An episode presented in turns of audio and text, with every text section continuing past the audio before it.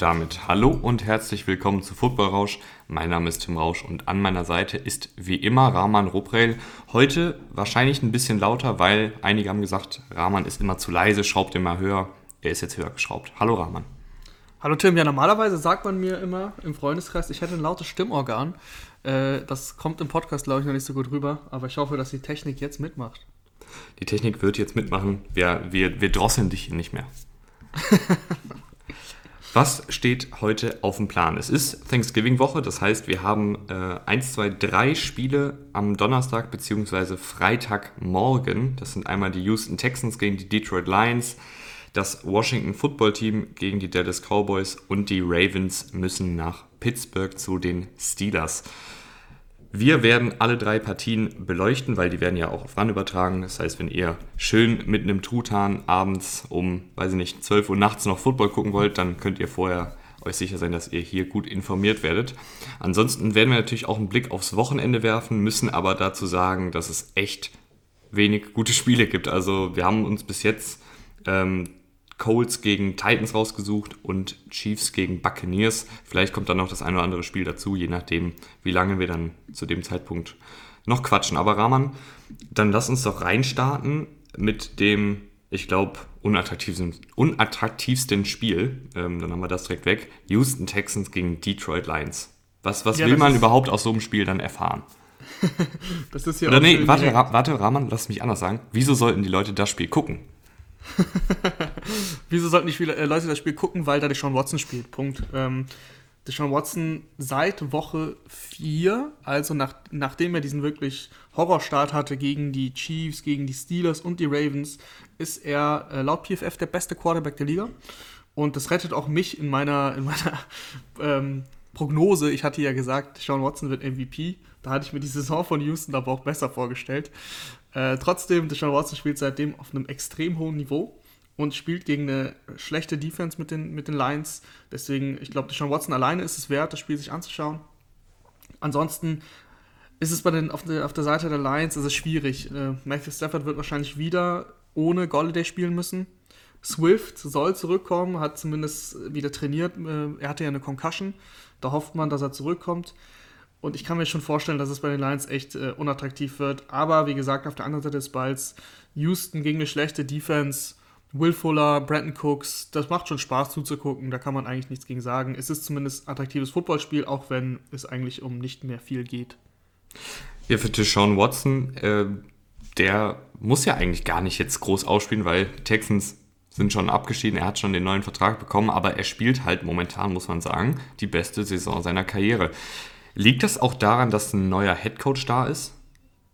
Ja, also es hat auf jeden Fall, glaube ich, einen Ruck gegeben in der Kabine, weil, wie gesagt, es wurde ja schon besprochen, dass es Schwierigkeiten gab mit Bill O'Brien, dass die ganze Kabine irgendwann gegen ihn war. JJ Watt hat das ganz öffentlich gesagt und JJ Watt ist, ähm, ja, Führungsspieler wäre noch zu wenig bei den, bei den Texans. Also der ist da der Leader schlechthin, das ist klar, so lange wie der schon da ist und so gut wie der ist.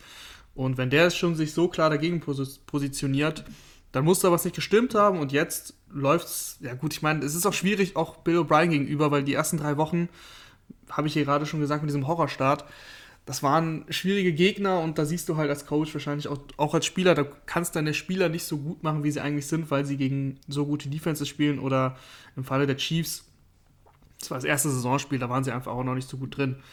Ohne Preseason wohl, wohlgemerkt. Ähm, ansonsten es ist, es ist schwierig, alles auf Bill O'Brien zu schieben, aber ich glaube schon, dass es einen Ruck gegeben hat und dass sie deswegen auch ein bisschen befreiter aufspielen.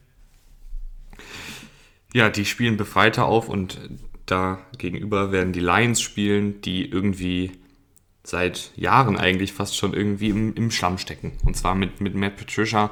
Es gab da echt, da haben wir glaube ich noch gar nicht drüber geredet. Es gab vor zwei, drei Wochen äh, einen Bericht, dass, dass die Spieler Matt Patricia überhaupt nicht abkönnen. Und es gab das schon in der Vergangenheit, dass mal immer wieder was durchgesickert ist, dass die nicht mit ihm klarkommen. Aber da ging es wirklich darum, dass die, dass Spieler, bei denen klar war, die verlängern ihren Vertrag nicht, am letzten Spieltag irgendwelche, ich weiß gar nicht mehr, was es für ein alkoholisches Getränk war, aber die haben Party gemacht in der Kabine, weil sie wohl von Matt Patricia losgekommen sind. Also das ist doch eigentlich Wahnsinn, oder? Das ist auf jeden Fall Wahnsinn. Das äh, geht ja eigentlich in die gleiche Richtung hin, wie ich es gerade bei Bill O'Brien beschrieben habe. Hast du die Geschichte mit Cam Newton mitbekommen vor ein paar Wochen, vor zwei Wochen oder sowas? Ich, ich, nee. glaube, ich glaube, es war Matt Patricia. Ich hoffe, es war Matt Patricia, weil sonst erzähle ich ja wieder Quatsch.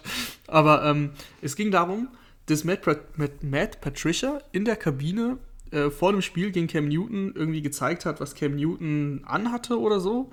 Und irgendwie so gemeint hat, so, also Cam Newton hat sich ein bisschen auf dem Platz, so wie man Cam Newton halt kennt, so den Cam Newton gemacht und ja, ein bisschen locker. Ah, getanzt, getanzt, getanzt, genau, ja. Da, ja, jetzt fällt es mir auch oder, oder so, ich weiß es leider nicht mehr ganz genau, ist schon ein, zwei Wochen her.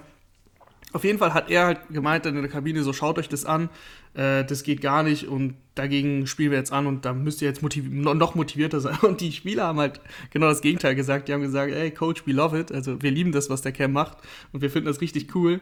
Und so ist es halt komplett in die andere Richtung gegangen. Also allein schon so ein Aspekt zeigt, dass diese Kabine und dieser Coach überhaupt nicht harmonieren.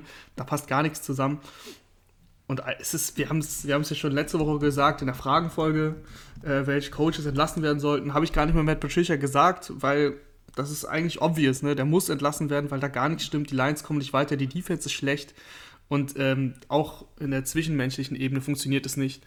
Von daher, ja, Matt Patricia ähm, sollte wirklich zur nächsten Saison, wenn überhaupt, als Defensive Coordinator fungieren, aber selbst das äh, naja, die Defense in, bei den Lions läuft ja auch nicht. Also ich weiß nicht, ob Matt Patricia noch wirklich eine Zukunft in der, in der NFL haben sollte. Er wird sie wahrscheinlich haben, weil Matt Patricia bei den, bei den Patriots war ja so groß und so weiter.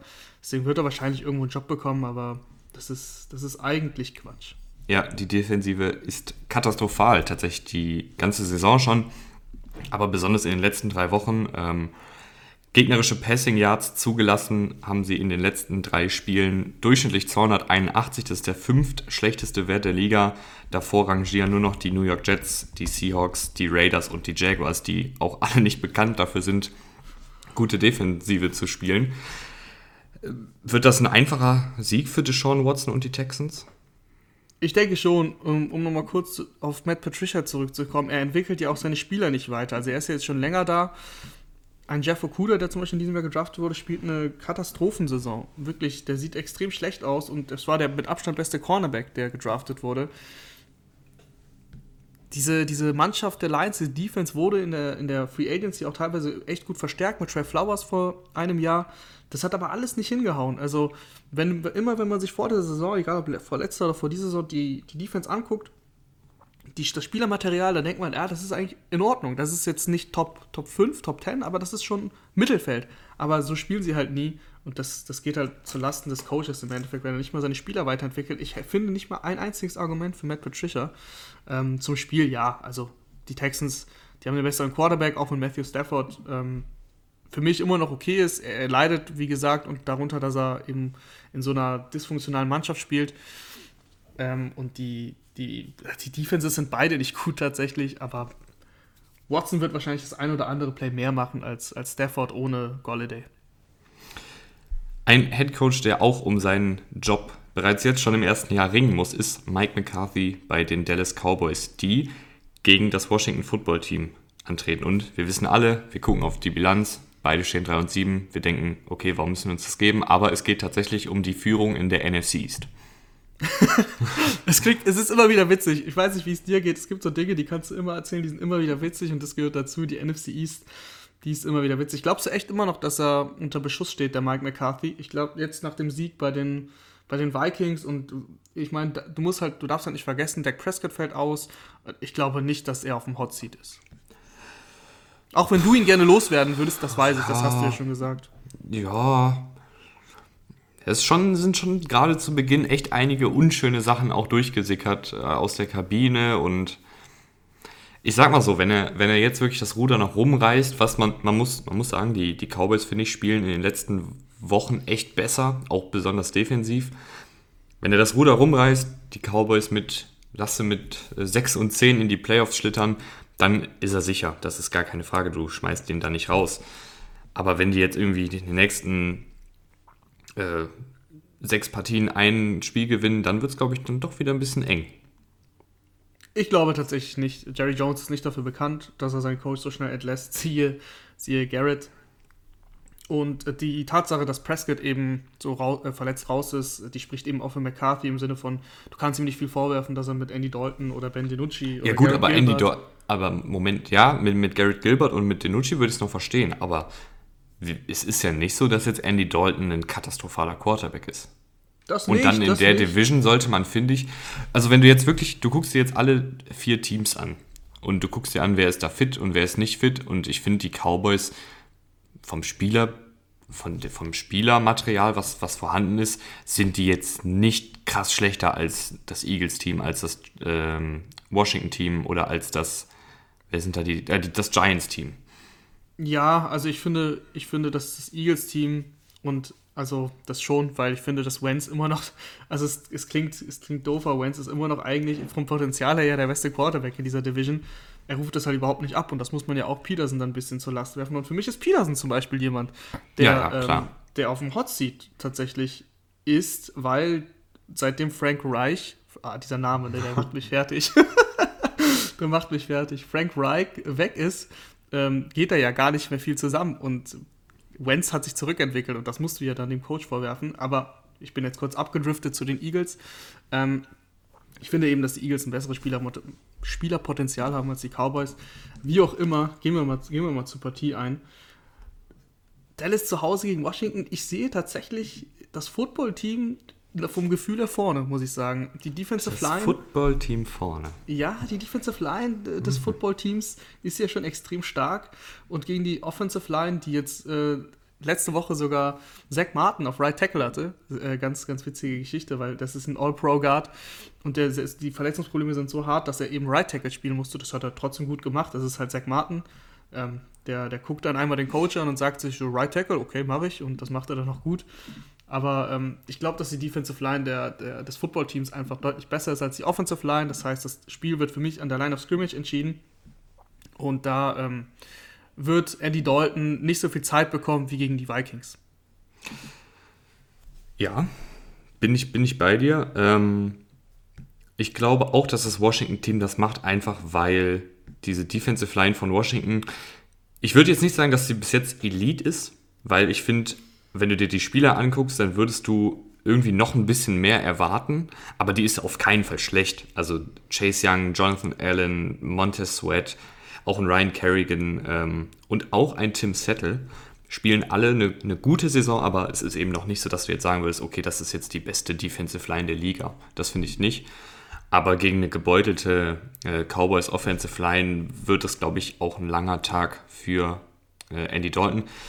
Ich würde noch mal gerne zwei Spieler in der Defensive Line hervorheben von Washington, die so ein bisschen untergehen, weil halt ein Chase Young da ist, der momentan, glaube ich, die ganze mediale Aufmerksamkeit bekommt. Aber Montez Sweat, ich weiß nicht, der eine oder andere erinnert sich vielleicht noch an den Combine 2019, wo Montez Sweat diese Wahnsinns äh, 40 Yard Dash Zeit gelaufen ist.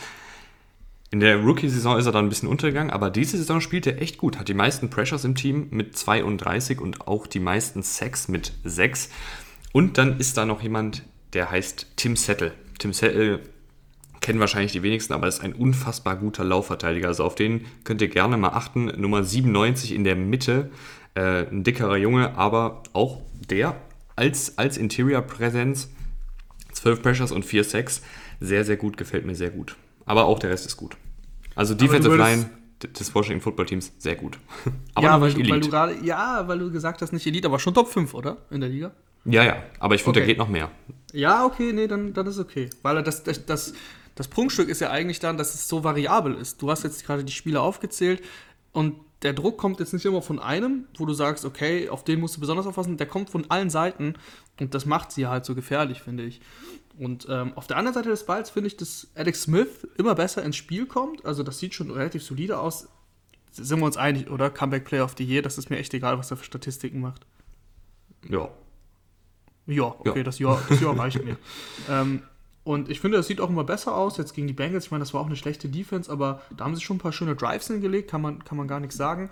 Und sie haben halt ähm, Terry McLaurin, große, also das war, glaube ich, nicht mal eine Football-Rausch-Rakete, aber auch nur aus dem Grund, weil wir schon so oft darüber geredet hatten und weil er für uns ja zu offensichtlich war, dass er durchstarten wird. Er ist ja schon im ersten Jahr äh, relativ durchgestartet. Aber er ist nochmal besser, finde ich, als im ersten Jahr, weil, weil er nochmal deutlich konstanter ist. Ähm, er spielt fast jeden Snap, das ist extrem beeindruckend. Und jeder weiß, in dieser Offense läuft alles über Terry McLaurin, wenn es um, wenn es um das Passspiel geht. Gut, okay, JD McKissick sieht auch extrem viele Targets, ich weiß, aber, aber es ist JD McKissick, das sind dann Targets über 5, 6 Yards. Ähm, Terry McLaurin ist die eigentliche Gefahr in diesem Passspiel. Und trotzdem kriegt er halt immer Sinn, sein Ding zu machen und nicht komplett unterzugehen, was ja auch passiert bei Receivern, die alleingelassen sind in einer Offense. Also das ist, unterscheidet ja dann die richtig guten Receiver von den eher mittelguten, dass sie eben, egal mit welchem Quarterback, egal mit welchen Mitspielern, trotzdem ihr Ding machen. Terry McLaurin hat in jedem Spiel bisher äh, mindestens sieben Targets gesehen und hat ähm, außer in einem Spiel, glaube ich, gegen die Rams, das war eine schlechte Performance, das waren nur 26 Receiving Yards, immer mindestens, lass mich gucken, was ist es, 61, glaube ich, genau, immer mindestens 61 Receiving Yards. Ähm, das ist echt gut. Der läuft einfach seine Routen so filigran, so sauber, das macht echt Spaß beim Zuschauen und ist nach dem Catch auch sehr gefährlich. Ja, äh, du hast gerade schon ganz viel vorweggenommen. Jeder weiß, dass der Ball in seine Richtung fliegt. Äh, Terry McLaurin hat die meisten, also hat den höchsten Anteil an Air Yards äh, aller Receiver. Also 43% der Air Yards, die Washington hat, äh, gehen an Terry McLaurin. Das heißt, man kann sich ungefähr ausrechnen, das sind fast 50 Prozent der Bälle fliegen durchschnittlich zu Terry McLaurin, wenn man das so frei übersetzen kann. Ich finde es immer ein bisschen schwierig, das so äh, Ja, Air Yards heißt im Endeffekt, im Endeffekt die Yards, die durch die Luft fliegen. Also der Ball, wenn er durch die Luft fliegt. Air Yards ist ja nicht äh, von der Line of Scrimmage gerechnet, sondern eben vom Dropback-Punkt gerechnet von Alex ja. Smith oder Kyle Allen.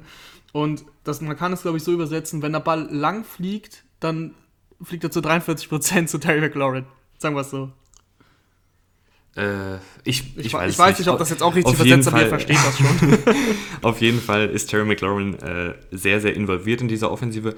Und was ich halt, was ich halt äh, gut finde bei Terry McLaurin ist, ja, er wird viel mit Targets gefüttert, aber es ist nicht so, dass er seine Route läuft, den Ball fängt und dann zu Boden geht oder ich weiß es nicht, kaum selber kreiert, äh, dass er halt prinzipiell mehr von dem Quarterback lebt als von seinem eigenen Können. Nein, er kreiert durchschnittlich 7,1 Yards nach dem Catch. Das ist der äh, drittbeste Wert der Liga. Da ist er auf einem Level mit AJ Brown und äh, tatsächlich ein bisschen hinter Nicole Hartman und Danny Amendola. Danny Amendola, ähm, das ist, ja, ich, das ich, ich ist weiß es auch nicht, ähm, wieso der da oben mit drin ist, aber äh, Terry McLaurin kreiert super, super viel auf eigene Faust. Das ist auch immer sehr wichtig. Ja, und falls ihr euch jetzt ärgert, warum wir nicht über Danny Amendola eben geredet haben bei den Lions, er wird wahrscheinlich ausfallen. was ich, äh, bevor wir jetzt zum nächsten Spiel gehen, was ich noch einen sehr, sehr lustigen Stat finde, ähm, bei den Cowboys, der Safety, Dono, Donovan Wilson, äh, hat bis jetzt drei Snaps als Pass-Rusher gespielt, also wurde dreimal äh, als Blitzer aufgestellt, hat drei Pressures und drei Sacks. Das finde ich stark, ja. Das finde ich sehr, sehr lustig. Also eine hundertprozentige Erfolgsrate bis jetzt, wenn, wenn man mit Donovan Wilson blitzt. Ich glaube, wenn Donovan Wilson das nächste Mal blitzt, ist er richtig nervös, weil er sich die 100%-Quote nicht versauen möchte. Ähm, aber du glaubst auch an das, an das Football-Team, habe ich das so rausgehört? Ja, ich glaube auch an das Football-Team.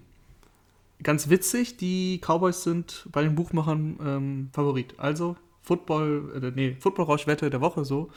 Ähm, jetzt schon die, die, das Football-Team, weil eine nette Quote. Ja, obwohl. ja, jetzt doch nicht. Ah, jetzt ruderst du zurück. Wenn ich jetzt gerade noch mal so drüber nachdenke, ich meine, diese Offensive der Cowboys, wenn Andy Dalton wirklich den Ball gut und schnell in die Hände bekommt von Amari Cooper, von Michael Gallup, von CeeDee Lamb, dann weiß ich nicht, ob diese Defensive Line von Washington denen überhaupt was bringt. So, weißt ja, gut, wenn Alex Smith 500 Yards wirft, dann glaube ich, also, weißt du, was ich meine? Dieses Wenn. Ja das ist halt so ein Ding. Soll er halt erstmal machen, das soll Mike McCarthy, dein alter Lieblingscoach, auch erstmal so callen und so weiter. Das gilt nicht. Okay, das gilt nicht. Ja, nee, dann bin ich bei Washington. Okay, dann passt es. Ein Team, was auch an ihrer hundertprozentigen Quote arbeiten will, ist äh, das Team aus Pittsburgh, nämlich die Steelers, die die Baltimore Ravens empfangen. Und ich glaube, das ist eine sehr klare Kiste, weil leider haben wir da ein Corona-Problem. Ja, ein großes Corona-Problem. Vier Spieler sind betroffen und sechs Staff-Mitglieder, das heißt insgesamt zehn ähm, Baltimore-Angestellte, sagen wir es mal so. Und die Ravens haben noch gar nicht trainiert in dieser Woche. Ist alles ähm, online, was abläuft, die ganzen, die ganzen Meetings und so weiter. Äh, bei den Ravens äh, spielertechnisch ist es Dobbins und Ingram auf jeden Fall. Also zwei Runningbacks, die echt dann fehlen, auch weil wir wissen alle, dass das Laufspiel bei Baltimore ein Ding ist. Auch wenn ich letztes Mal gesagt habe, Mark Ingram sehe ich nicht gerne, aber Dobbins sehe ich umso lieber gerne. Und das tut echt umso weh. lieber gerne ist auch sehr gutes Deutsch. ja, lass mich in Ruhe. mach ich, mach ich. ähm, nee. Auf jeden Fall, die beiden fehlen und Dobbins hat in den letzten Wochen echt die, die Rolle des Leadbacks erobert in Baltimore. Jetzt mit Gus Edwards ist es halt relativ eindimensional. Gus Edwards ist halt ein richtig guter Downhill-Runner, also durch die Mitte ist er der Beste, aber sobald es jetzt irgendwie outside wird oder so, ähm, geht da eigentlich wenig. Da müssen sie, glaube ich, echt extrem viel wieder mit Read-Options arbeiten. Ich würde gerne Lamar echt mal jetzt so 15 Rushes mindestens sehen. Also, das ist jetzt, jetzt wird es echt wichtig in deiner Saison. Du willst, dass Lamar nicht so viel läuft, aber du willst ja auch irgendwie weit kommen. Und das ist die Stärke deines Teams. Das hat es letztes Jahr ausgemacht. Und äh, ich weiß gar nicht, ich habe den Stat nicht offen, aber aus dem Kopf heraus würde ich sagen, ist Lamar dieses Jahr noch nicht einmal 15 Mal gelaufen. Würde ich jetzt mal so tippen. Selbst wenn, selbst wenn, ist er vielleicht ein, zwei Mal gelaufen, aber mehr halt auch nicht. Und letztes Jahr war es deutlich häufiger. Ich glaube, sie müssen wirklich viel mit Read Options arbeiten, sodass entweder Lamar den Ball durch die Mitte zu Gus Edwards abgibt, wo er ja gut ist, äh, der Gus, oder Lamar eben den Ball behält und über außen läuft. Das, ist, das war so diese klassische Offense, die wir letztes Jahr gesehen haben. Äh, ansonsten, klar, die Steelers sind, sind klarer Favorit, aber schon, schon beim ersten Spiel waren die Ravens eigentlich, fand ich, sogar näher dran am Sieg. Da haben sie es selbst hergeschenkt. Äh, es ist, glaube ich, nicht so deutlich, es wird nicht so deutlich, wie man glaubt. Glaubst du nicht? Glaubst du nicht? Nein, ich glaube, ich glaube nicht. Ich glaube nicht. Ich glaube, das Spiel wird bis zum Ende spannend sein. Und ich rechne auch den Ravens äh, Siegchancen aus, auch ohne Lamar-Brille. Ähm, wie gesagt, weil die Steelers, die haben natürlich die, die beste Defense der Liga. Und mein Problem ist noch immer noch ein bisschen die Offense. Wenn du dir mal so die Gegner anguckst, die, die letzten, in den letzten Wochen haben, das ist alles Kanonenfutter gewesen. No disrespect, aber ob es jetzt die Jaguars sind mit Jake Luton oder ähm, die Bengals, okay, Bengals ist kein Kanonenfutter mit Joe Burrow, auf keinen Fall, aber selbst den hatten sie halt ziemlich gut im Griff. Das Ding ist, gegen die Ravens lagen sie 17 zu 7, glaube ich, in der ersten Halbzeit zurück. Sie hatten zwei Turnovers in der Red Zone, ähm, die sie provoziert haben, was natürlich ein Indiz dafür ist, dass deine Defense stark ist, aber davon kannst du nicht ausgehen, dass es immer passiert. Das heißt, die Ravens hätten da durchaus mehr Punkte machen können und das Spiel auch durchaus gewinnen können. Die Steelers Offense hat nichts, wirklich gar nichts geschafft gegen die Ravens in der ersten Halbzeit. Null Punkte gehabt. Ähm, das war ein, einzig und allein ein Pick 6, den, sie, den die Steelers hatten. Deswegen, ich glaube schon, dass da was drin ist für Baltimore. Ja, dass du das glaubst, ist, glaube ich, keine Überraschung. ähm, ja, ich glaube. Ja, man muss ja auch mit einem gesunden Optimismus rangehen. Das wäre ja auch doof, wenn du es nicht machen würdest. Aber ich, ich sehe Ich sage ja nicht, ich sage ja, guck mal, sorry, Tim, dass ich dich unterbreche. ich sage ja nicht, dass sie das Spiel gewinnen. Aber es wird jetzt kein, kein 7, 8, nee, was ist 7, 8 Punkte, aber es wird jetzt keine 10 Punkte Niederlage und die Ravens waren nie im Spiel. Also die Ravens werden im Spiel sein und die Ravens werden auch am Ende des Spiels im Spiel sein. Ob sie dann gewinnen, steht auf einem anderen Stern. Ja, weißt du, was, weißt, was mein Problem ist? Vor, vor drei Wochen hätte ich gesagt, yo, ist so, ähm, kann, man, kann ich mitgehen, aber wenn ich mir jetzt angucke, ein Ronnie Stanley fehlt. Und diese Offensive Line ist generell nicht so stark wie letztes Jahr. Und wenn wir dann nach Pittsburgh gehen, wissen wir alle, ich muss die Stats jetzt gar nicht mehr vorlesen, kann es aber gerne trotzdem nochmal machen. Ein TJ Watt hat 54 Pressures, ein Stefan Tuitt hat 48 Pressures, ein Bud Dupree hat äh, 41 Pressures, ein Cameron Hayward hat 37 Pressures. Die haben zahlreiche Sacks. Ähm, ich weiß einfach nicht, ob die da überhaupt standhalten können. Ja, das ist, das ist auch berechtigt, die, die Sorge. Äh, wie gesagt, mein Gameplan wäre es wirklich, viel mit Lamar zu laufen, echt ähm, bei First Down immer mal wieder Play-Action einzustreuen, aber echt aufs, ansonsten aufs Laufspiel zu bauen. Du darfst halt nicht ausrechenbar sein. Ne? Du darfst es nicht bei First Down laufen und bei Second Down dann irgendwie anfangen dann zu passen und weißt du, was ich meine? So dieses klassische, mhm. so diese, dieser Drive hier gegen die Titans begonnen hat in der Overtime. Genau das darf es nicht sein. Du immer bei First Down laufen, okay, wirst für zwei Yards gestoppt. Dann versuchst du zu passen, Second and Long, Sack. Und dann bist du in einem Third Down, was du halt eigentlich gar nicht mehr schaffen kannst. Vor allem nicht gegen die Steelers. Du musst variabel bleiben, du musst versuchen, in eine Situation, wo man damit rechnet, dass du läufst, eben rauszupassen. Und das haben die Ravens für mich eigentlich nicht gut genug gemacht bis, äh, dieses Jahr. Marquis, ähm, ja?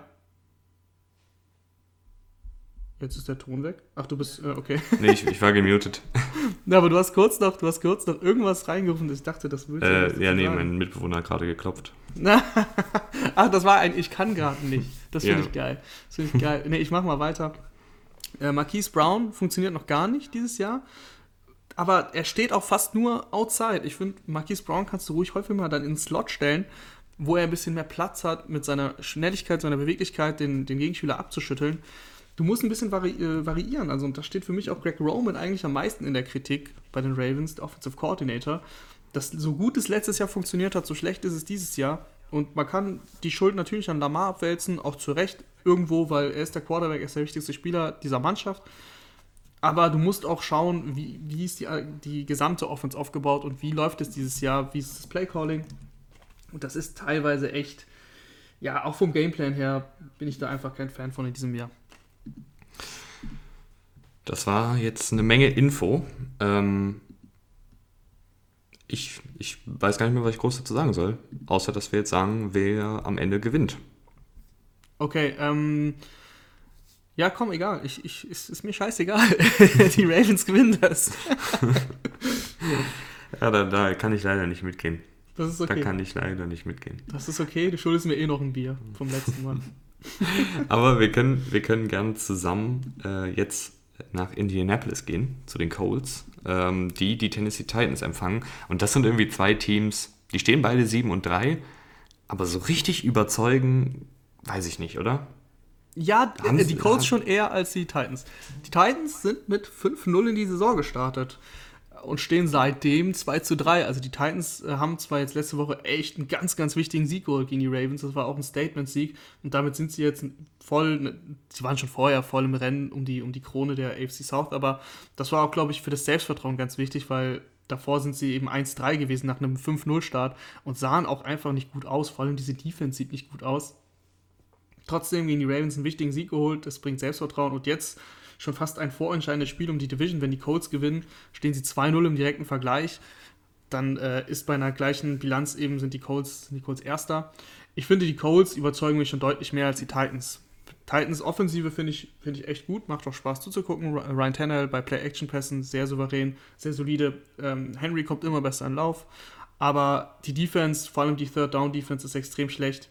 Und die Colts, die haben gezeigt, dass sie gegen schlechte bzw. mittelgute Defenses was die Titans auch nicht mal sind eigentlich, relativ solide sind. Die Titans haben einen der schlechtesten Pass-Rush der Liga. Jadavion Clowney ist jetzt auf IR. Ich sehe nicht, dass Philip Rivers in diesem Spiel großartig unter Druck sein wird.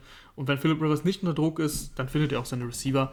Von daher bin ich eigentlich guter Dinge für die Colts, die für mich auch eine der besten Defenses der Liga haben. Mal abgesehen von den Stats, die spielen extrem, extrem diszipliniert. Die leisten sich keine Fehler.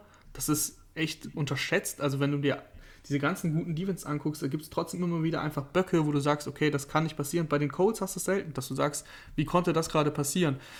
Coverage Busts oder so, das siehst du da einfach nicht und das ist extrem, extrem wertvoll. Ja, und das Hinspiel war ja dann doch relativ eindeutig. Ähm, Im Hinspiel haben die Colts am 10. Spieltag, ist noch nicht so lange her, 34 äh, zu 10 gewonnen. Ähm, 17, oder? Ah ja, genau. Ja, es war Week 10, aber die haben 34 zu 17 gewonnen. Jetzt wollte ich gerade fast schon wieder sagen äh, zu 10. Aber du hast natürlich recht, 34 zu 17. Mein Problem mit Tannehill ist momentan, dass er, er ist gut in der Struktur. Also wenn es wirklich darum geht, Play-Action, ähm, die tiefen Bälle sitzen da meistens auch. Aber ich finde, wenn er ganz klassisch bei, bei dem dritten Versuch Dropback und dann das Feld lesen und den Ball anbringen, bei sagen wir drittem und neun, ohne Play-Action, ohne großes äh, Tamtam, dann finde ich, ist er ein bisschen wackelig. Ja, kann man aber auch so unterschreiben. Und das ist jetzt aber auch nichts Verwunderliches. Also in der Struktur funktioniert er sehr gut. Außerhalb hat er seine Limitierungen, das ist klar. Ryan Tannehill ist kein Top 5 Quarterback dieser Liga. Top 10 auch nicht, weil man da vielleicht streiten könnte drüber, aber für mich auch kein Top 10 Quarterback. Aber wenn es darum geht, eben in der Struktur zu funktionieren, tut er das. Und die Titans sind häufig in ihrer Struktur, wenn, also wenn sie jetzt nicht komplett untergehen, dann funktioniert meistens der First Down Run, auch wenn es traurig ist, mit Derrick Henry für fünf Yards oder so. Und dann bist du halt bei, einem zweiten und fünf, wo du daraus arbeiten kannst, selbst wenn du eine Incompletion hast, ein dritter und fünf, das ist alles noch machbar. Wenn du natürlich lange Second Downs hast und lange Third Downs, dann, kommt, dann bekommt Ryan Tannehill Probleme. Aber sind wir ehrlich, die meisten Quarterbacks dieser Liga bekommen da Probleme. Deswegen finde ich, kann man ihm jetzt nicht großartig vorwerfen. Insgesamt gefällt mir diese Offense von dem Spielermaterial, das sie hat. Also dafür, dass, dafür das Spielermaterial, was sie hat, gefällt sie mir eigentlich ganz gut. Die Offensive Line hat äh, Lewan verloren, Taylor Lewan, einer der besten äh, Left Tackles der Liga. Fällt mir ehrlich gesagt gar nicht mal so großartig auf. Äh, vielleicht erzähle ich jetzt wieder Quatsch, aber ich glaube tatsächlich, dass es keinen großen Unterschied gemacht hat. Der First-Round-Pick, den sie geholt haben, Isaiah Wilson, war das erste Mal active jetzt diese Woche.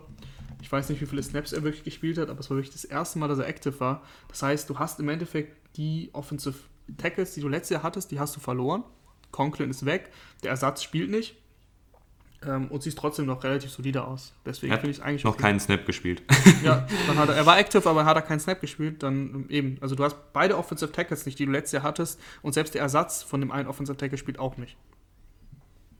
Ja, das ist richtig. ähm, wer aber spielt, ist AJ Brown. Finde ich auch sehr, sehr gut. Hatten wir am Montag bereits gelobt, dass er mit seiner physischen Art einfach immer wieder für Big Plays gut ist und auch eben viel auf eigene Faust kreieren kann. Auf der Running Back Position der Colts allerdings äh, weiß man irgendwie nicht so richtig, auf wen sie setzen werden. Also Nahim Heinz hatte im Hinspiel gegen die Titans so sein, sein Breakout-Game mit 70 Rushing Yards, 6 im Schnitt fast, äh, einem Touchdown und dann noch 45 Receiving Yards und einem Touchdown. Dann hieß es äh, vor dem letzten Spieltag, dass er jetzt die, die große Rolle übernehmen wird, hat dann am Ende, glaube ich, vier Laufversuche bekommen. Was machen wir mit diesem Colts Backfield? Es ist, es ist zum Verzweifeln. Ich hoffe, ihr habt keinen dieser Spieler im Fantasy Football. Es macht keinen Spaß, du weißt nicht, was du machen sollst. Und äh, ich kann dazu auch nicht viel sagen, weil du weißt nicht, was, was äh, Frank Reich vorhat. Weil Jonathan Taylor sah bisher, finde ich, echt nicht gut aus. Und dann letzte Woche hat er auf einmal 22 Carries bekommen. Er hat davor die Wochen auch wirklich dann sehr, sehr wenig Snaps gespielt, immer nur, also nicht mal 10 Carries oder so. Und auf einmal springt er auf 22 gegen die Packers. 90 Yards daraus gemacht. Ja, finde ich jetzt, also begeistert mich nicht, enttäuscht mich aber auch nicht, das ist okay. Äh, schwer zu sagen, aber wenn Heinz doch gegen die Titans schon funktioniert hat, davor die Woche, ich finde Heinz sieht deutlich explosiver aus. Wilkins ist der klare Backup, darüber müssen wir nicht reden. Aber Heinz, ähm, finde ich, sollte eine größere Rolle bekommen, vor allem bei Third Downs sollte er immer auf dem Platz stehen. Und da, da habe ich wirklich kein Verständnis für. Und so gern ich Frank Reich mag, ich finde, Frank Reich ist ein super Coach, der hat sein Team im Griff, der weiß, wie man eine Offense strukturiert, vor allem im Gameplan ist er richtig gut. Aber dann Entscheidungen ähm, mit, mit dem Personell, das, das musst, musst du mir echt erklären. Also, warum du, warum du Jonathan Taylor bei Third Down spielen lässt, das verstehe ich einfach nicht. Wie auch immer, da sehe ich, da sehe ich halt einfach lieber Heinz, der auch viel explosiver ist. Also bitte, bitte, Frank Reich, bisschen mehr Heinz. Bisschen mehr Heinz. Ähm, auf wen setzt du? Klar, auf die Colts. Also habe ich ja eben schon angedeutet, dass für mich die Colts dem 7-3 schon viel eher entsprechen als Tennessee. Tennessee zeigt es ja auch seit Wochen, auch wenn sie gegen die Ravens gewonnen haben. Die Ravens sind ja, die bekleckern sich jetzt auch nicht mit Ruhm. Ähm, und deswegen, klar, die Colts, die mit ihrer Defense, die sehr stabil ist, sehr diszipliniert ist, Brian Tanner Probleme bereiten werden. Ich gehe tatsächlich mit den Titans. Äh, keine weise Entscheidung. Warum? Weil ich es irgendwie im Gefühl habe. Ich weiß auch nicht warum. es okay, spricht jetzt, alles für die. Es spricht alles. Es spricht alles für die Colts, weil sie auch im direkten Duell über die letzten drei Jahre, glaube ich, 5 und 1 stehen gegen die Titans. Aber ich habe irgendwie das Gefühl, dass das Henry auf einmal gegen diese Top-Defensive aus irgendeinem Grund für 150 Yards läuft. Okay, ich biete dir jetzt die, die Wette doppelt oder nichts an. Du schuldest mir ein Bier, es können zwei Bier werden. Aber du könntest auch dein Bier wieder wegbekommen. Nehme ich mit. Nehme ich mit, weil, weil auch bei den Titans zwei meiner äh, Football-Rausch-Raketen äh, spielen mit Jeffrey Simmons und Jono Smith. Okay, alles klar. Dann äh, die Wette gilt. Und wir gehen mal weiter zum, ja, eigentlich zum besten Spiel der Woche, oder? Zu den Kansas City Chiefs gegen die Tampa Bay Buccaneers und Rahman. Ich glaube, wir müssen anfangen, einfach mal über die Offensive der Buccaneers zu reden. Ja, die Offensive der Buccaneers, da gibt es wirklich einige Sachen, die mir nicht gefallen. Seit den letzten vier Wochen, seit dem Giants-Spiel, das war auch ein Monday Night Game, funktioniert da eigentlich fast gar nichts mehr. In dem Spiel hat sich Ali Mapet übrigens ähm, verletzt oder er hat eine Gehirnerschütterung. Und seitdem eben Ali Marpet raus ist, geht da einfach gar nichts. Ähm, die Defense, also gut, du wolltest über die Offense reden, dann rede ich über die Offense. ähm, Tom Brady, was, was Pässe Downfield angeht, seit Woche 7 keinen einzigen angebracht. Für, also Pässe über 20 Yards, äh, keinen einzigen angebracht. Das ist schon echt Ausrufezeichen. Dazu exemplarisch auch letzte, also wir können ja noch ein bisschen über Rams mit reinreden. Äh, letzte Woche gegen die Rams, Tom Brady bei Pässen über 20 Yards, 0 von 6, logischerweise 0 Yards und 2 Interceptions. Da ist er sehr, sehr wackelig. Warum? Ja, weil auch die Offensive Line eben, ich habe es hier kurz angerissen, eben ohne, ohne Marpet wackeliger geworden ist. Vor allem durch die Mitte kommt mehr Druck. Und Tom Brady unter Druck ist dieses Jahr auch schlecht und vor allem seit den letzten vier Wochen schlecht. Und du, du, ich finde, dass er dann überhastet wirkt. Ich finde, dass er dann zu viel riskiert. Manchmal sollte er einfach auch mal den Sack dann nehmen oder Dump-Off, wenn der Dump-Off nicht da ist. Wir wissen, dass Tom Brady eigentlich ganz gerne seine Dump-Offs nimmt. Dann nimm halt den Sack. Mein Gott, dann ist es halt so. Aber es ist alles besser als eine Interception. Und äh, das, ist, das ist ein großes Problem. Und das, das nächste große Problem ist Byron Leftwich und Arians. Byron Leftwich, der Offensive Coordinator, der callt die Plays und der callt stur immer noch seine Downfield Offense, die einfach nicht so gut funktioniert. Äh, Brady hätte, du hast gerade gesagt, 0 von 6 und zwei Interceptions. Das waren eigentlich drei Interceptions. Das eine hat, äh, hat Mike Evans als Defensive Back äh, gespielt und dann verhindert, dass es eine Interception wird. Das war auch ein Katastrophenpass, wie gesagt, aber Evans dann dazwischen. Aber ansonsten warum callst du denn so viele Downfield-Passes, wenn du doch viel mehr über die Mitte des Feldes mit Godwin, du hast Anthony Brown, du hast Gordon, du hast Evans, da kannst du echt machen, was du willst mit den Receivern, die können, die können alles. Da musst du viel mehr über diese Intermediate-Distanz gehen, so zwischen 10 und 20 Yards, wenn du Downfield attackieren willst, in Anführungsstrichen Downfield. Dann geh über 10 bis 20 Yards und den Rest versuch, versuch doch die, Stärken deines, deines Quarterbacks auszunutzen, was doch das Kurzpassspiel auch ist. Das hat er, das hat er bei den Patriots lange gezeigt. Klar, am, äh, 2007 hatte er Randy Moss und 2007 war Tom Brady aber auch 13 Jahre jünger als jetzt, da war er 30. ähm, das, das ist einfach eine andere Zeit gewesen ich finde, dass die, dass die Downfield-Pass einfach extrem wackelig aussehen. Schon allein mein, mein Auge sagt mir das. Also wenn ich, wenn ich an Tom Brady denke, dann denke ich an Empty Formation ohne, ohne Running Back, fünf Passempfänger auf dem Feld und er wird den Ball in gefühlt 0,7 Sekunden los. Das, das ist für mich Tom Brady. Einfach dieses, in Anführungsstrichen, Tod durch 1000 Stiche. Der, der macht dann 5 Yards, 6 Yards, 10 Yards, 3 Yards, 6 Yards, elf Yards. Ihr versteht, was ich meine. Einfach dieses, dieses fehlerfreie Kurzpassspiel. Und das ist doch eigentlich seine große Stärke, weil er hat all die Erfahrung. Er hat, wie man immer so schön sagt, schon jede Defensive gesehen. Ihn überrascht nichts mehr. Und du hast, du hast es gerade schon angesprochen, du hast Godwin, du hast Antonio Brown, du hast Evans, du hast noch einen Gronkowski, du hast noch einen Ronald Jones, die können allesamt Yards nach dem Catch kreieren. Das heißt, du, du brauchst gar nicht, finde ich, Du brauchst gar nicht unbedingt diese tiefen Würfe, um Big Plays zu kreieren. Du kannst einem Chris Godwin auch eine 5-Yard-Stand-Route geben und in manchen Fällen läuft er auf einmal dann 50 Yards weiter. Ja, Chris Godwin, super physischer Läufer. Aber weil du gerade Ronald Jones gesagt hast, für mich auch ein Problem sind die Running Backs tatsächlich im Passspiel. Ähm, Ronald Jones wird da kaum eingesetzt und das spricht, also das ist echt ein, ja, eine, eine Backpfeife gegen, gegen, gegen Jones, weil Leonard Fournette ist der Pass-Catching-Back in dieser Offense und Leonard Fournette sieht, finde ich, extrem behäbig aus, überhaupt nicht explosiv und hatte drei Drops. Drei Drops hatte er jetzt äh, gegen die Rams. Insgesamt beide fünf Drops in dieser Saison bereits gehabt. Als Running Backs läufst du meistens nicht eine Route, wo du sagst, okay, den war jetzt schwer zu fangen und ich meine, Drop ist ein Drop. Und das sind einfach viel zu viele. Und das fehlt auch in Tom Brady. In Tom Brady fehlt James White. Das muss man einfach so sagen. Und da muss man, James White kriegt selten Liebe, aber James White ist einfach ein Spieler, der so Quarterback-freundlich ist und der Tom Brady so über Jahre hinweg einfach eine sichere Option geboten hat als Running Back, der nach dem Catch eben diese Yards kreiert, die ein Ronald Jones äh, oder vor allem ein Fournette, Ronald Jones wird da selten eingesetzt, Fournette nicht kreiert und das, das schadet dir eben auch. Also es sind, es sind echt viele Sachen, es ist das Play-Calling, das habe ich eben schon kurz erwähnt, bei First Down, First und Ten, ähm, laufen die, glaube ich, zu über 50 Prozent. Das ist Wahnsinn. Und du hattest das Spiel du hattest das Spiel gegen die Rams, äh, nicht gegen die Rams, es tut mir leid, das war gegen die Saints, wo du so krass verloren hast. Da hatten sie im ganzen Spiel fünf Laufversuche, einer davon war ein Kneel-Down von Gabbard. Das heißt, du hattest vier richtige Laufversuche im gesamten Spiel, was ja auch in die Statistik mit einfließt. Das macht sie ja noch krasser. Das heißt, eigentlich laufen sie noch viel häufiger bei First Down. Und das ist halt, ähm, ohne Mappet vor allem, Und dann gegen den Gegner wie, wie die, die Rams, die einen Donald da stehen haben, tödlich. Also du musst einfach, das Coaching gefällt mir, gefällt mir gar nicht. Ich weiß, wir kritisieren ja oft Coaching und dann gibt immer Leute, die dann sagen, ja, hö, Besserwisser und sowas, aber schaut euch einfach die Spiele an, da geht einfach deutlich mehr. Ich weiß, ich weiß du musst, nicht, Du musst dir eigentlich nur das Rams-Buccaneers-Spiel äh, der beiden Offensiven angucken, weil ich würde mal argumentieren, die Rams sind auf keiner Offensivposition besser besetzt als die Buccaneers und trotzdem sah das alles viel flüssiger, viel besser und viel explosiver aus. Ja, schöner Hinweis. Äh, Sean McVay hat halt, also das ist wirklich das beste Beispiel, ich, als ich da nicht selber drauf gekommen bin. Sean McVay hat einen Gameplan erstellt, genauso wie es sein muss. Gegen die beste Lauf-Defense der Liga ist er sechsmal in der ersten Halbzeit gelaufen. 25 Mal hat er mit Jared Goff gepasst. Und wer, wer Sean McVay gesehen hat schon häufiger und, und diese Rams-Offense, das ist eigentlich eine Run-First-Offense.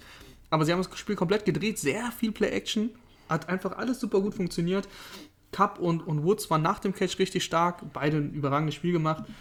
Und die Buccaneers-Defense, die, die so hoch gelobte Buccaneers-Defense, zeigt immer mehr Schwächen in der, in der, in der äh, Passverteidigung. Und dann bringt dir auch eine Laufverteidigung nicht so viel, hochgelobte Laufverteidigung, beste Laufverteidigung der Liga, aber wenn du dann einfach im Passspiel so anfällig bist, was die ja gegen die Rams waren, ja, dann bringt dir das eben nichts. Es gibt doch einen Spieler bei den Buccaneers, auf den ich äh, eingehen muss in der Defensive, Devin White. Devin White sieht auf dem Statistikbogen, auf diesem klassischen Statistikbogen echt gut aus. Ne? 89 Tackles, ähm, irgendwie, ich glaube, 5 6 und ein Forced Fumble. Und wenn du, wenn du dir die Spiele anguckst, denkst du dir, ja, schon wieder Tackle von Devin White, der sieht ja so aus, als ob er überall auf dem Feld wäre. So, jetzt guckst du aber ein bisschen weiter rein. In Coverage ist der eine Vollkatastrophe und wirklich Vollkatastrophe. Es gibt keinen Linebacker, der mehr Targets, mehr Catches und mehr Yards zugelassen hat in diesem Jahr. Wirklich keinen und das mit Abstand. Devin White hat 58 Catches zugelassen bei 66 Targets für 549 Yards das ist Wahnsinn, wirklich. Das ist echt erschreckend schlecht. Und Devin White war vor einem Jahr der fünfte Overall-Pick. Also, das ist.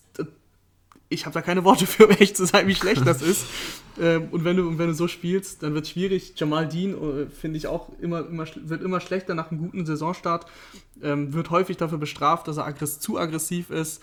Die, die gegnerischen Offenses haben sich darauf eingestellt, arbeiten mit Double Moves und erwischen ihn häufig bei, bei Downfield Plays. Manchmal kommt der Ball dann gar nicht an, also zum Beispiel gegen die Giants, da hat er richtig Glück gehabt, dreimal Darius Layton komplett frei.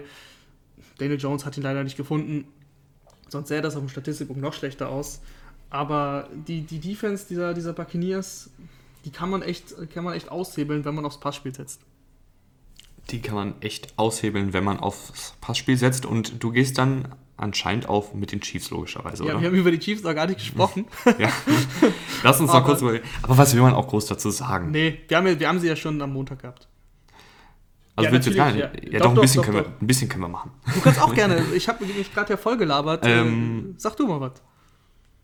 Ja, ich.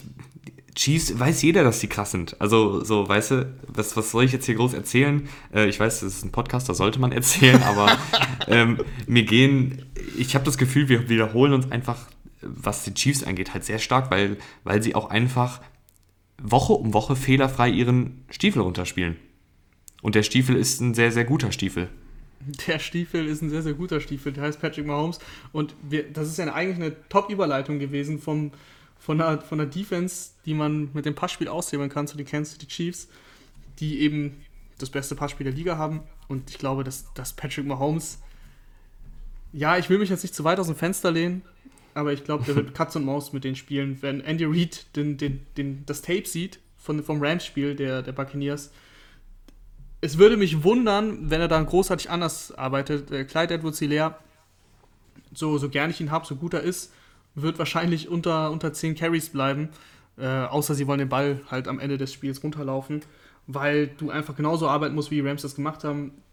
McVay hat die perfekte Formel geliefert und Andy Reid ist beileibe nicht so dumm, diese, diese Formel nicht anzunehmen. Die Chiefs werden passen, was das Zeug hält.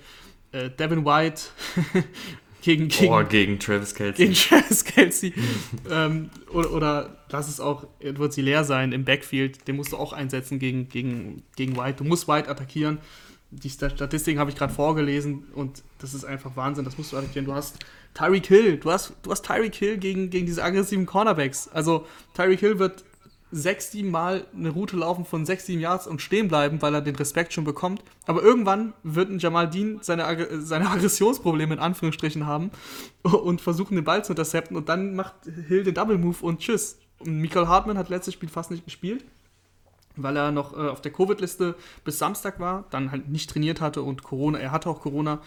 Äh, Corona ist ein ernstes Thema, das hat man, das ist klar, wenn ein Profisportler dann auch keine Snaps sieht, bis sich Byron Pringle verletzt, der vierte Receiver, der fünfte Receiver eigentlich, und dann kommt Michael Hartmann rein. Aber Michael Hartmann wird jetzt die ganze Woche trainieren und Michael Hartmann wird auch eine, eine extrem gefährliche Option sein gegen, mit diesen Double Moves eben gegen diese aggressiven Cornerbacks. Ich muss wirklich sagen, äh, über einen Spieler kann ich doch mal reden, ein bisschen länger, weil Travis Kelsey spielt, zumindest laut PFF und auch laut mir, eigentlich seine beste Saison in der NFL. Und das soll schon was heißen, weil er die letzten Jahre auch super, super gut gespielt hat. Aber er ist irgendwie, der wirkt einfach nochmal technisch feiner. Also er hat auch bis, hat, statistisch sieht das, sieht das auch sehr gut aus. Ähm, 13,6 Yards pro Catch, das ist der höchste Wert seiner Karriere. Ähm, er kreiert 5,8 Yards nach dem Catch durchschnittlich. Hat schon 49 First Downs rausgeholt und erst einen einzigen Drop. Der ist mittlerweile, oder was heißt mittlerweile, der ist ja eigentlich seit, seit Mahomes da übernommen hat, die klare Anspielstation, gerade für die kurzen, kurzen Routen. Und dann hat er jetzt auch nochmal im, im Run-Blocking und im Pass-Blocking draufgelegt. Also der ist mittlerweile der beste Tight End der Liga, oder? Mit ganz, ganz großem Abstand.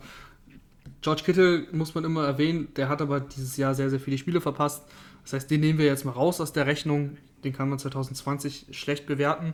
Und wenn du jetzt aktuell eben dann die Titans dir anguckst, Darren Waller oder Mark Andrews, das sind gute Titans, aber, aber Travis Kelsey ist eine, spielt in einer anderen Liga. Vor allem die Harmonie mit Mahomes äh, gefällt mir sehr gut.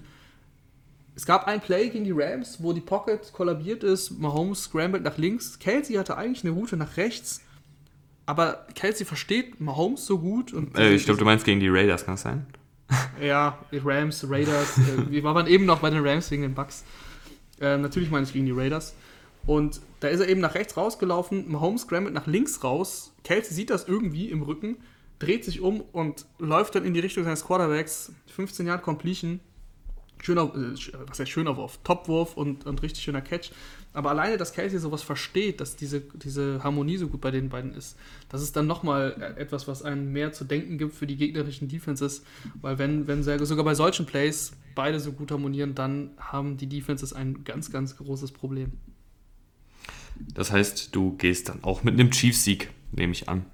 Ja, wahrscheinlich, so wie wir die NFL kennen, kommt jetzt Tom Brady und ähm, zeigt er sein bestes Saisonspiel. Die Buccaneers, auf einmal funktioniert wieder der Pass Rush richtig gut und, und Patrick Mahomes sieht schlecht aus, aber, aber natürlich muss ich mit den Chiefs gehen. Das, das, also auf dem Papier ist das für mich eine klare Sache.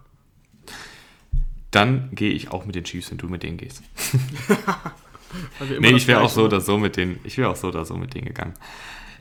Und das würde ich sagen, war es dann auch für die heutige Folge. Ähm, ihr könnt uns gerne bei Spotify, Instagram, Twitter und Co. abonnieren äh, bzw. folgen. Und wir hören uns dann am nächsten Montag wieder ähm, zum Football Brunch. Bis dahin, schöne Woche, schönes Thanksgiving an die, die es feiern und bis zum nächsten Mal. Tschüss. Ciao, ciao, viel Spaß beim Thanksgiving.